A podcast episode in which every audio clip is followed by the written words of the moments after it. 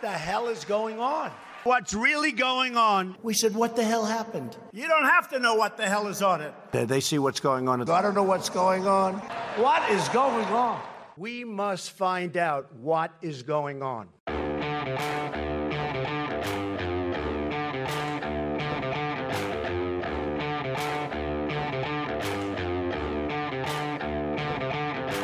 Hi, I'm Danielle Pletka. I'm Mark Thiessen. Welcome to our podcast, All the More Apt for 2020. What the hell is going on? Mark, what the hell is going on now? We are less than three weeks away from the most important election in American history, and none of us know what the hell is going to happen. That's what's going on, Danny it's true. I mean, even with all of those, you know, my Democratic friends uh, who feel really solid and my Republican friends who are biting their nails, I got to say, nobody feels like this is going to be an election that reflects well on our country. Well, that's an understatement. no doubt.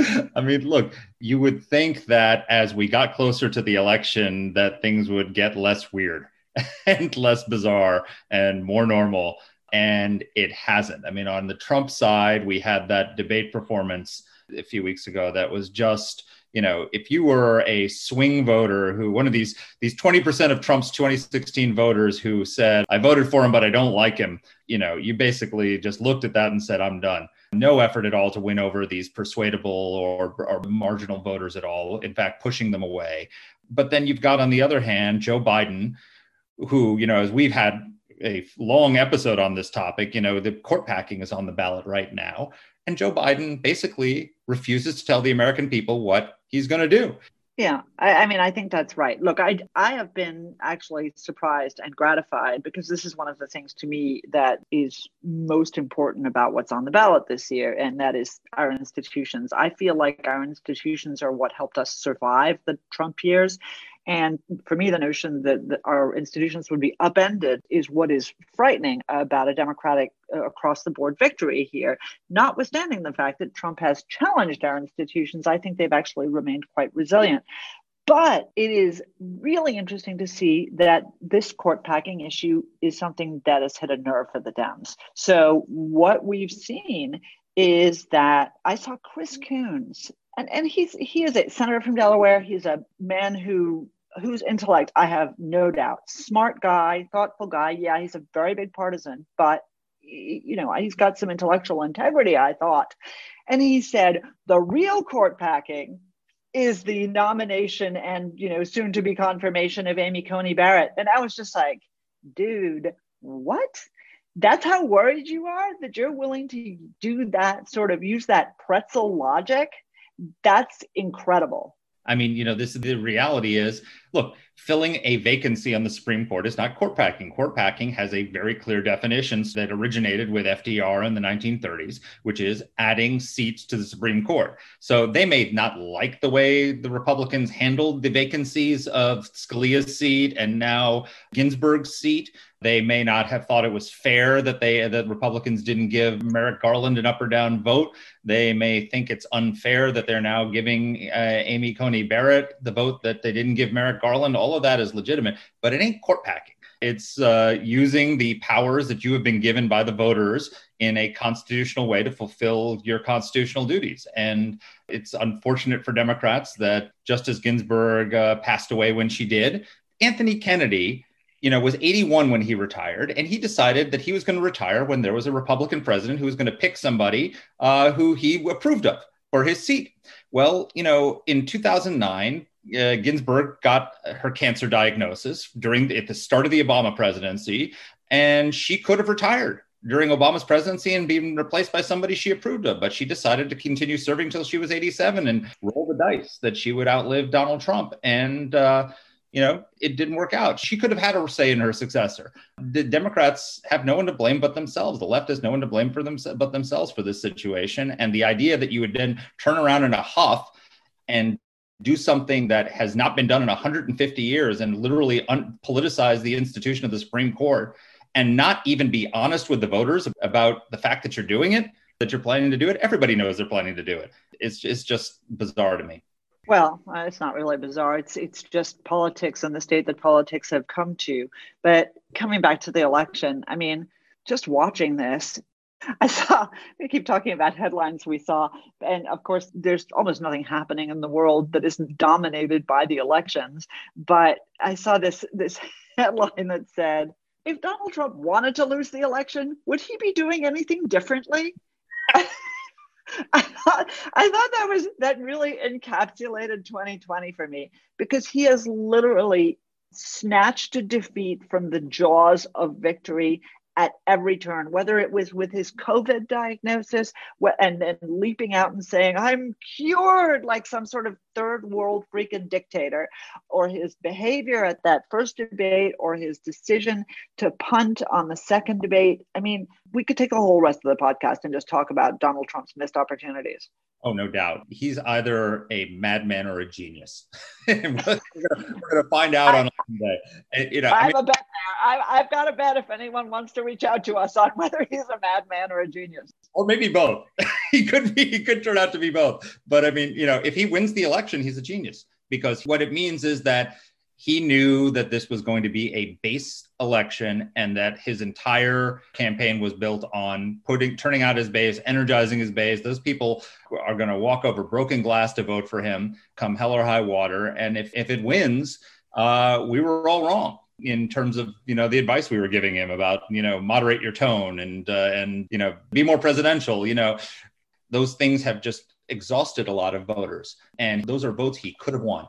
Maybe he'll win anyway but I think that that was just a big mistake. I listen, you know, you and I agree wholeheartedly about this. The other thing that Donald Trump has done, look, I mean, look who we're talking about. We're, we're only talking about Donald Trump.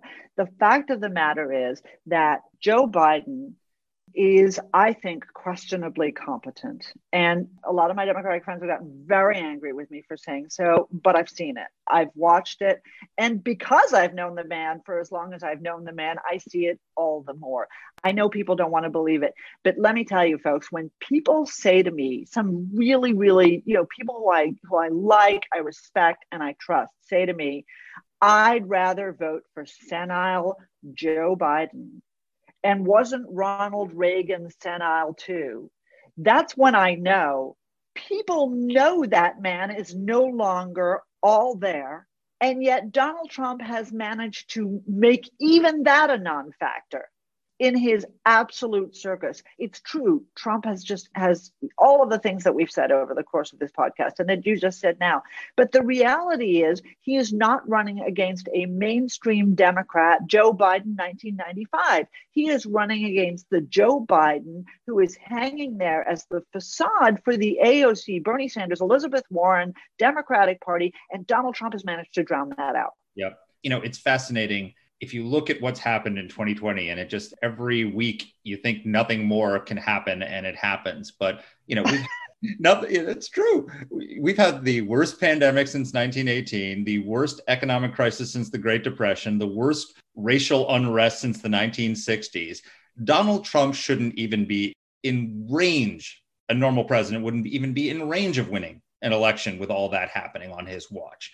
Then you find the gallup poll comes out and despite the worst pandemic since 1918, despite the worst economic crisis since the Great Depression, despite the worst racial unrest since the 1960s, 56% of Americans say, yes, I'm better off now than I was four years ago.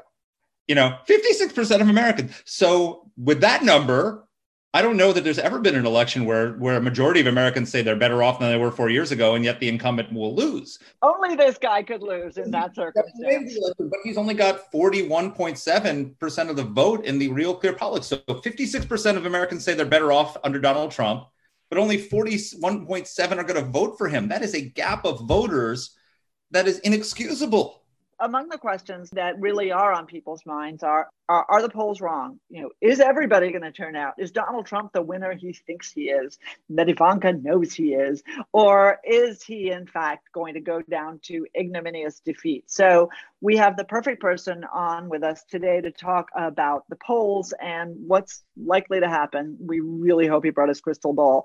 Tom Bevan is the co-founder and the president of Real Clear Politics. That's the site that everybody looks at for every single poll. In addition to uh, overseeing the editorial staff. He also writes for RCP and for a number of other publications. He you see him on TV all the time. He hosts a weekly radio show in Chicago. He is uh, he is a huge resource, and he's with us today. Well, Tom, welcome to the podcast. Great to be with you. You had an interesting point that you made on Twitter and on Brett Baier's podcast. You said that, you know, it's interesting that Biden has widened his lead nationally over Trump. Uh, how's he doing in the battleground states? And what do, what do you think that means for election day? I mean, this is shaping up to be a really weird election for that, that's one of the reasons. There are a couple other, we could talk about those uh, in more detail, but yeah, I mean, he's right where he was before. In fact, Trump is about a half a percentage point better on average in these battleground states than he was four years ago. And Biden has seen his leads go up in some of these battleground states. There are a lot of similarities to 2016, but there are a lot of differences, right? The race in 2016 bounced back and forth between, you know, seven or eight points nationally and then closed down to would close down to two or three. We haven't seen that. It's been a much more stable race this time around, particularly at the national level. So, you know, it's interesting to see how this race is shaping up, but definitely, um, I think Trump is still competitive in those battleground states. I have a question I want to ask you about something you tweeted about uh, a few weeks ago. But first, let me follow up on Mark's questions. I mean, isn't the mitigating circumstance now that the polls were so badly sampled during the Clinton versus Trump election, and that now the argument, at least that pollsters are making to us, is that they have a much better grip on the population than they did then? Uh, I mean, yes and no. I, am not so sure. I mean, first of all, the national polls weren't bad at all in 2016. And even some of the state numbers weren't, you know, I've talked about this repeatedly over time. I mean, my contention is the polls in 2016 weren't nearly as bad as the pundits, right? You had a situation where, uh, you know, we had Trump winning Florida, we had Trump winning North Carolina in our final Real Clear Politics uh, electoral map, which is based on our averages. The last poll we put in Pennsylvania had Trump leading. The average there was under 2%. The last poll we put in Michigan had Trump leading by one point you know, and obviously Wisconsin's the one everybody talks about, right? And you know, that was a situation where I think the Marquette University Law School poll, which is sort of the quote unquote gold standard, you know, they wrapped up that poll I think almost a week before the election took place. So, but it was it was really the pundits in 2016. I mean, you literally couldn't turn on your TV or your computer or your radio without hearing, you know, someone say with this sort of faux statistical certainty, right? It's 92.46% chance that Hillary Clinton has this race in the bag. And these were not, you know, just cranks on the internet. This is David Plouffe, who was on ABC News in September saying it was a 100% chance that she's going to win this election. This is, you know, Sam Wang of Princeton University, et cetera, et cetera. So, so I think the problem in 2016, there's definitely data to suggest that Hillary Clinton did have that race well in hand. But, you know, I think if you, if that was your sort of preconceived narrative that you filtered that data through, right? But the reality is that there were other data points that suggested that that race was very competitive, right? Very competitive. And that's why I think a lot of the pundits, you know, sort of missed that. Now, to your point, Danielle, it's like, yes, there was a, I think one of the big misses that pollsters did not account for education. They did not account for sort of the rural swing in some of those upper Midwestern states. And that's why Trump overperformed, particularly in a place like Wisconsin. Do they have it in hand this time? Some are weighting by education, some are not. There's still some indication that there might be some shy Trump votes out there. You know, we'll have to see. But the problem for for Donald Trump is right now, you know, it would have to be a very significant amount. It was fascinating. There was a Gallup poll that came out that said 56% of Americans say they're better off now than they were four years ago. 49% say they agree with Trump on the issues compared to 46% for Biden. Yet in your RCP average, he's basically only getting 42% of the vote. That means there is a significant number of people and Americans who agree with Donald Trump, like his stewardship of the economy, think he's done a good job on policy, but just don't like him and don't plan to vote for him again. I mean, is is the problem his personality? Is it? I, I get the sense that that debate could have been the end for him in the sense that a lot of people just looked at his performance, that all the interrupting, and just said, I can't take four more years of this. Is that possible? I mean, absolutely. And, you know, I think that's why Trump missed an opportunity to, even in a virtual setting, to get back on the debate stage with Joe Biden. Because, you know, we've seen presidents have bad debates initially, right? Obama had one in 2012, Ronald Reagan had one, and they bounced back in the next debate. And so over the course of the the three debates, you know, it wasn't a whole whole lot of of change overall. And so I think that was an opportunity for Trump to to show back up and be a different Trump, perhaps a better Trump talking to voters instead of talking directly to Joe Biden. But he's going to have to wait assuming that third debate even happens now, which I think it's probably, you know, I think it's maybe a 50 50 proposition that one even happens. He's going to have to wait until the very end to get that chance. So it, it's quite possible. I mean, but that's an, another interesting thing that, you know, Sean Trende was just talking about this the other day uh, on our podcast. You know, his, his job approval rating is back up to 44.7%, but he's at 42%. So who are these? Who are these voters who approve of Donald Trump approve of the job he's doing, but are not going to vote for him? Are they just lying? Are they just saying they're undecided um, when in fact maybe they they already have decided that they're going to vote for him? Or is it a situation where, like you said, Mark, they like his policies and they like the job he does on those policies, but they just don't like his style and the way he does it. And they're so turned off by it and exhausted by it after four years, they're willing to change horses. We're not going to know the answer to that question until November 4th, or maybe longer, actually. But it is it is one of those interesting things, right? The other thing that Trump has in his favor clearly is that the economy is still the number one issue in most polls in the minds of voters. In an NBC News Wall Street Journal poll a couple weeks ago, it was far and away the number one issue. In some other polls, it's closer to coronavirus and healthcare. But and on that issue, Trump has a still fairly sizable advantage in that Wall Street Journal poll. I think it was 12 or 14 points. But the problem is on everything else, he's losing by, you know, 20 or 25 points on issue of his handling of the coronavirus or his stance on healthcare. So there's a lot of different things that are cut in different ways in this election. And I think we have to be careful to suggest, you know, you know I keep reading these stories like it's over, you know, it's it's done.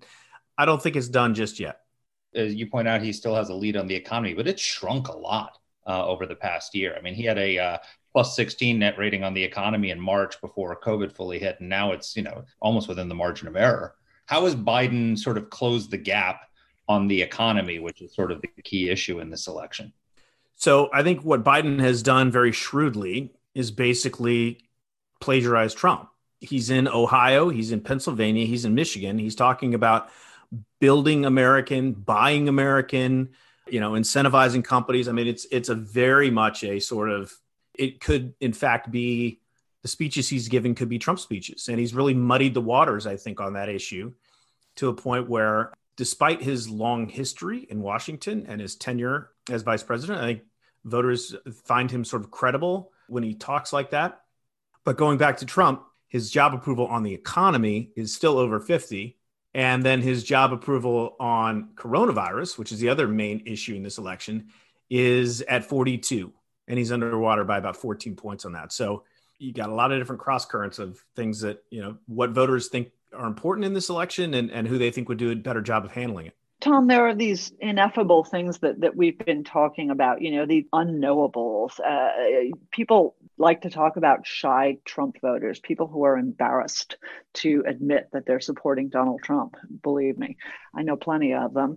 You know, you and I sort of talked a little bit briefly about this piece that I wrote where I said that I hadn't voted for Trump last time and was actually considering this time, because I think the Democrats have been radicalized, there are really people on both sides of that camp. My brother in law voted for Trump last time and thinks he's too unpresidential and isn't going to vote for him again. How do we begin to get a grip on these kinds of things? Or is this just a, you know, wait and see kind of a, a challenge? I, I think it is, in some sense, a wait and see. I mean, that's one of the perhaps underrated pieces of the 2016 election and maybe one of the biggest differences between 2016 and 2020 is that Joe Biden is not Hillary Clinton. I mean, she was really, really unlikable. And there were just a whole host of voters, particularly in those upper Midwest states, that may not have been, you know, Trump's favorability ratings were in the toilet as well, uh, but they just could not pull the lever for her. They could not stomach it. Joe Biden has a much longer history. He's much more of a known quantity. He's not, I think, the Trump campaign's efforts to paint him as as this you know puppet of the radical left have been largely unsuccessful. I think they may have made a uh, made a little bit of headway in that regard, but and I think Biden, quite frankly, has probably helped them along the way just in the past week with his refusal to answer the the court packing question. But uh, you know, voters know Joe Biden, and they just don't have the same reaction to him that they had to Hillary Clinton. How does the Supreme Court affect the election? Because in 2016, Trump won voters for whom the Supreme Court was the top issue by 15 points, and quarter of his voters said that was the most important issue. It was shaping up to be less important, partly because of his success, because he had put two Supreme Court justices on, he had filled the uh, the federal courts. People th- sort of thought mission accomplished, and now all of a sudden you've got this big Supreme Court fight right on the eve of the election. How does how do you see that uh, yeah. playing in the final vote? I mean, you can argue this round or square. I mean, the, there was an interesting piece in the week saying basically you know, Amy Coney Barrett's going to get confirmed, and the transaction with Trump is done, and, and now voters can are, are free to you know vote their conscience and vote because he's already fulfilled his promises. I, I don't know if I buy that argument. And again, I'll go back to the Supreme Court, the sort of stacking of the court question that you know a lot of these folks are now facing. Steve Bullock just basically said he was going he was open to that, having that discussion. You know, that could be a potential boost in a close race out in Montana. So I think it's a real factor perhaps more of a factor in the Senate races than in the presidential race. But I look, it's to your point, Mark. This is what a lot of people held their nose and voted for Trump for this specific reason. And he's delivered on it twice, and it'll be three times by the time election day rolls around, most likely. And so, yeah, I mean, it, has got to be a positive for him. I don't know how how to see it really any other way, but uh, how much of a positive, it's really hard to say.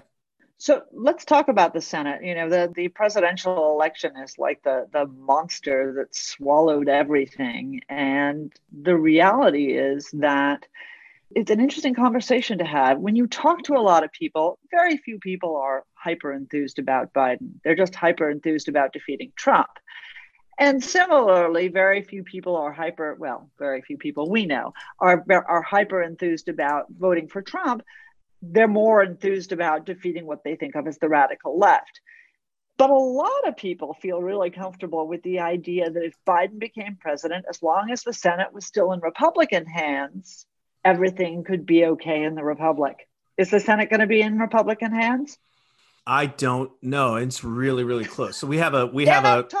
I know. Sorry, uh, Crystal Ball says cloudy. Can she avoid voting for Trump? I, I think look, we have a feature on Real Clear Politics called the, the no toss up map. We have that for the Electoral College and we have it for the Senate map. And it, you know, allocates these states based on where our, our, averages are right now. And so if you look at that as of today, and it's been this way for some time, Democrats would pick up four seats, a net gain of four seats, which is what they would need to take control of the Senate. Uh, they'd win Arizona, they'd win Colorado, they would win Iowa, they would win Maine, and they would win North Carolina so I'll say a couple things. Number one, North Carolina. I mean, we're waiting to see more uh, data on that. I tweeted earlier. I said I did not have COVID versus adultery on my bingo card there. Uh, you know, that is looking like a situation where we'll, we'll have to see. That's going to test the proposition of whether voters in the era of Donald Trump, whether voters care about that sort of thing. I tend to think in North Carolina they do, especially in a state with a, you know, it's got a decent veteran population, and this guy cheated on his wife with a uh, mistress who, who was married to a veteran. So, and a officer cheating with the wife of an enlisted officer, which doesn't play well with the military. Which sparked a, probe, if I'm correct. Right, the Army Reserve is now looking into that. Um, so, uh, not not a good situation for for Cal Cunningham or the Democrats. However, there's some polls showing the race pretty close in Georgia. There's some polls showing, uh, you know, Lindsey Graham's race and $57 million that Jamie Harrison raised is just jaw dropping number. Joni Ernst is in a, a, close, tight race in, in Iowa, as I mentioned, in Montana. So I think, you know, somebody's going to have a good night, like one party or the other, right? And if Democrats turn out and Joe Biden wins the presidency, he's going to win probably Arizona, he's going to win Colorado, he's going to win may even win Iowa. He's going to bring a lot of these Senate candidates along with him. And, in, and if he does win the presidency, they only need three seats. So I think it's very likely if Joe Biden wins the election, the Democrats are going to take the Senate and vice versa, right? That uh, if Donald Trump wins, there's a good chance that a lot of these Republicans, he'll pull them along. A lot of these Republicans are actually running worse than Trump in these states which again is sort of a head scratcher. You know, we're trying to figure out like what might be in play there. I mean, the only scenario really that seems super, super unlikely is that Trump wins the election and Democrats gain four Senate seats. Because if Trump's going to win the election, he's going to have to win Iowa and North Carolina and and uh, you know a bunch of these states. And to see, you know, for Democrats to to oust incumbents in those states in that environment would seem to be sort of the least likely outcome uh, possible. But there is a chance, Danielle, to your question, which is could Biden win the presidency and Republicans hold on to the Senate? Sure, that's a possibility. And and what about the House? You know, while, while we're talking about lost causes, it looks like Kevin McCarthy is going to be presiding over an even slimmer minority in the court of Queen Nancy. Yeah, I, I, think the Cook Political Report they changed their projections. Democrats will now pick up anywhere from five to fifteen. I think is what they're saying. So yeah, it's going to be. Um, a few months ago, there was the idea that Republicans would gain a few seats, but not get what they needed to win back the majority. They'd, they'd fall a little bit short of where they needed to be, which I think is about 20 seats. But now it's looking like it might go in the other direction. And that could lead to, again, this it's one of the things in 2018 that was sort of weird, right? We had the blue wave in the House and a sort of mini red wave in the Senate, where Republicans picked up two seats in the Senate. So yeah, it, it's not looking good for for Republicans um, in terms of winning back the House. Let's talk a little bit about another sort of role reversal that's happening in this election, which is that Trump in 2016, Trump won seniors pretty overwhelmingly, and now he's like trailing with seniors. Whereas he didn't do so well with Hispanics, but now in Florida, he's got 50% of the Hispanic vote. It's a huge increase from last time around. So, you know, the Democrats spent four years, five years saying Trump is an anti Hispanic bigot who wants to, you know, lock people up and deport them, and Hispanic support is increased. And then the seniors, I don't know, is it because he's making fun of Joe Biden's cognitive decline and people get offended by that? Is it because they're worried about COVID? You know, how, how are these reversals taking place? Yeah, no, it's a good question. I, I look, I think Trump's going to win more African, more of the African American vote than you know. He won, I think, eight percent in 2016. It was the most. It was more than Mitt Romney. I think he's going to win more than that this time around. And I think he's going to win more Hispanic support. We're seeing that showing up, as you mentioned, particularly in Florida among the Cuban American vote in the Miami Dade County. I think a lot of that has to do with the whole issue of sort of socialism that this campaign was sort of framed around for a long period of time. But you're right. I mean, seniors, that's a group that Trump won by, I think, seven points. And now he's trailing it anywhere from, you know, 10 to 15 to 20 points, depending on the polls. Think it absolutely has something to do with their view of how he's handled the COVID crisis, which has disproportionately impacted that group, right, in a negative way. And I, am not sure they feel like Trump has done a good job of handling it. And so the, it's been a very interesting shift. Now, can he win some of those voters back because they, again, were inclined to vote for him in 2016? We'll have to see. I mean, a lot of people are we're keeping a close eye on that number because if he doesn't, it's going to be really hard for him I think, to win in a lot of these states because those are the voters that that turn out. At least they typically do, although we're it's a different environment this time around. So one of the things that you're talking about in the we shall see is especially interesting in this COVID year because of course a lot of people have already decided I mean, tell us your take on on this early voting, the mail-in voting, the you know voting by carrier pigeon, voting by semaphore. Wait, I'm just channeling Monty Python here. But uh, what do you think of the whole controversy? So I still think we're going to see record turnout this year. I just think people are going to find their way to the polls one way or the other. You know, setting aside the the issue of fraud and abuse, right? Which the Trump campaign. I mean, I think both sides have been actively, actively undermining the process, the legitimacy of the process. Trump does it often, but you know, Democrats. I mean, Joe Biden just said the only way I can lose is chicanery at the polls. Said that the other day. A couple weeks ago, they were talking about you know Republicans taking you know post office boxes off the street. I mean, this crazy conspiracy theory. So, so both sides are doing it. But even setting aside whether you believe that or don't believe it, just the idea that a lot of these states and these poor county clerks are going to be dealing with you know 5 10 15 times the number of absentee and mail-in ballots they've ever handled before we've seen the you know naked ballot controversy in pennsylvania i mean it, it is going to be train wreck is too kind of a description and i think this is going to be awful I think we're going to see a rejection rate on these ballots. It's going to be astronomical. I think we're going to see a close election, which means there'll be legal challenges. I mean, I think it's going to be, I hate to sound sort of dark and pessimistic about it, but, and especially in this sort of heightened environment, and we've already seen these, you know, we're going to have stories zipping around the internet about ballots found in, you know, in closets and in rivers. And we're already seeing that, right? In a post election environment where a lot of these states, they can't even start opening the ballots until election day or even when, when the polls close on election night so we're going to be counting for days and days. It just strikes me as almost an unavoidable fact that it is going to be just hellish. You know, the only way that, that it's not is if it is if it is a blowout. If it, you know, if, if Donald Trump loses Texas or Georgia and some of these other states, and so 10,000 votes in Wisconsin don't matter, then fine. That would be, you know, a situation where I think, but I don't think it's going to be like that. I think we're down to the same states. It's going to be close close enough where some of this stuff is going to matter. But we'll we'll see. I mean, if the election were held today, the polls suggest it wouldn't be that close in some of those states. Again, even if Donald Trump overperformed, he'd probably lose by enough in some of these states where it wouldn't trigger recounts and things of that nature. But um, if it does tighten up, we could be in for a really rough ride.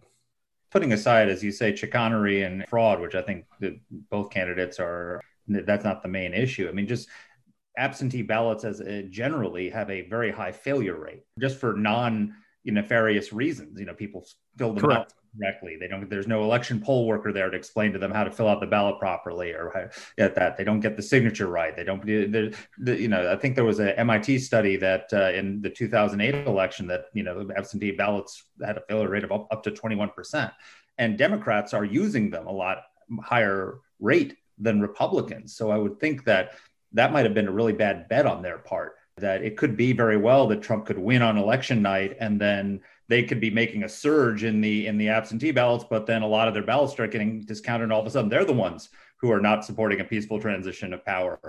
Do you see that as a problem? Uh, no, totally. I mean, I think that's exactly right. Um, there are, and you know, we've seen the stories about you know the Biden team is lawyered up. I mean, they are lawyered up. They're going to go in there you know, Hillary advised him to not concede under any circumstances. You know, and obviously Trump's like urging his his his supporters to go in and be poll watchers, and I, I think it's going to be bad. I really do because you're right. I mean, in addition to the, the absentee ballots, the rejection rate. I mean, we saw in 2000 what democracy is not pretty when we get up close and look at hanging chads and stuff like that and we're going to be we could potentially be doing that in multiple states and arguing over things like as you mentioned you know you didn't get a witness you didn't sign it correctly you've you know filled this out wrong you didn't put it in the right envelope. I mean there are hundreds of ways that these ballots could go wrong and be rejected. And you can bet that either side is going to want to give an inch on this stuff. And it's like i said I, I don't know where it goes from there. I mean hopefully the institutions and the leadership and the parties will are able to sort of you know withstand whatever is coming our way because i think both sides there's going to be half the country basically it's going to feel like the election was stolen from them regardless of who wins. Um, so i think it's i think it's not going to be good. Well that was depressing. Sorry. Yeah no kidding.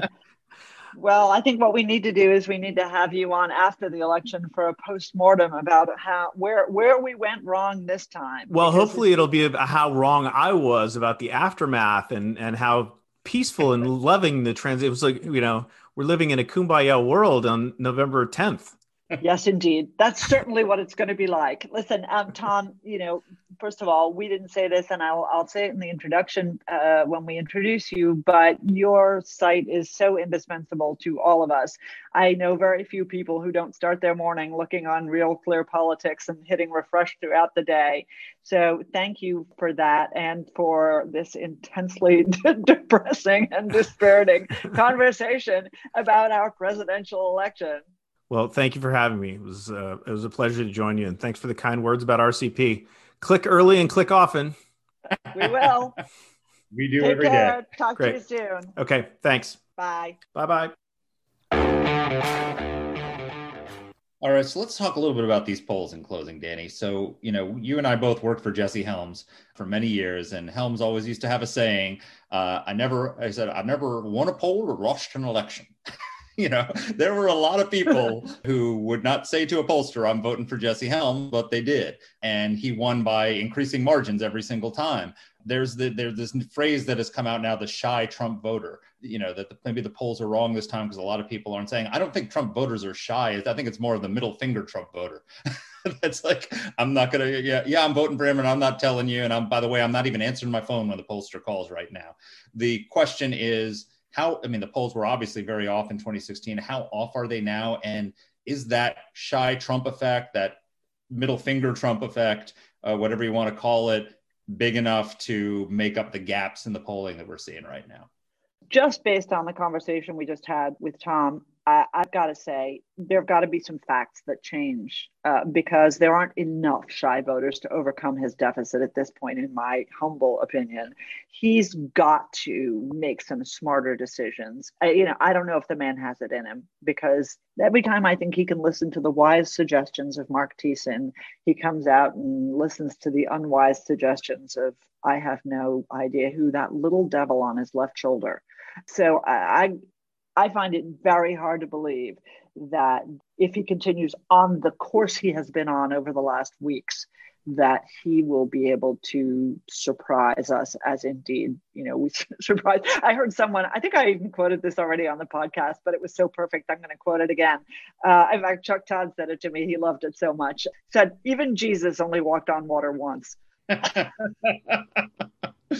well, I'll tell you, I mean, it's just so many lost opportunities uh, in the last few weeks. You know, he obviously recognized at some point late in the process and with COVID uh, that his briefings were hurting. And so he went out and started giving these briefings that were very factual, very restrained, wasn't getting into fights with reporters and all the rest of it. And so you thought, he's getting it. He realizes he's got to win over these reluctant Trump voters, this 20% of voters who voted for him but said they didn't like him. These voters who now say they approve of his policies but they don't approve of him and they're not voting for him. Those are gettable votes. And I, I started getting hope that he realized that he was going to win those people over. And then the debate happened. And I mean, somebody had given him the idea, or maybe he did it himself, that the key to winning the debate was to get Joe Biden to stumble. And so you just keep attacking him and attacking him and throwing him off his game, and he'll eventually say something. You know, it was just a terrible mistake, strategic he mistake. Didn't have he, he didn't have a chance to get a word in edgewise. Where the hell was Joe Biden going to stumble? Yeah, you got to let him talk to stumble, right? Um, exactly. And, and so, you know, that was just a, and you see the polls showed that. I mean, even there was a, I can't remember which, uh, whether it was the Wall Street Journal, but there was a poll of Florida and Pennsylvania voters, and even a third of Trump supporters didn't like his behavior in the debate. 11% strongly disapproved of. Um, so that was a huge lost opportunity. And then he, then he gets COVID and a moment of sympathy a moment where the whole country was rallying around him. People who didn't even want to vote for him, you know, normal Americans, not the ones in Washington who are just like, you know, Trump derangement, but normal Americans who are not Trump supporters were praying for him and wanting him to come through. Opportunity to sort of, you know, to be to come out and and be a uniting figure and use his diagnosis as a chance to sort of turn the COVID issue around, and didn't didn't seize it. So, and then you know has another chance to redo the debate and just walks away from it. I don't see him making the course corrections that need that he needs to. And you know donald trump is going to be donald trump. This is how it is. Uh, he's not going to change. And as i said he may on election day we may both he may win this election and we may look at it and say you know what? He he knew what he was doing. He, I mean, none of us thought he was going to win in 2016 and had lots of advice for him, and he didn't take it and he won. And so, you know, if he wins, you know, he's uh, he's he's a genius. Uh, if he loses, he's responsible for literally handing the republic over to its destroyers. And it's just so high stakes. It's just terrifying. And on that cheery, uplifting note, everyone, remember you have just about three weeks in which to cast your ballots, make your decision, and uh, and respect the the rights that have been granted to you as a citizen of the United States. Not everybody in the world gets to vote. Get out there and do it. Amen. And our team here at AEI is Alexa Santry, Matt Weinset, Jen Moretta, and Macy Heath. Let us know what topics you'd like us to cover. You can get in touch with the show by emailing us at whatthehell at aei.org. Or you can reach us on Twitter. I'm at D. Pletka. And I'm at Marc Thiessen. That's Marc with a C. please rate and review the podcast. If you like the show, please subscribe, share it, comment on Apple Podcasts, or wherever you're listening to this. Thanks for listening.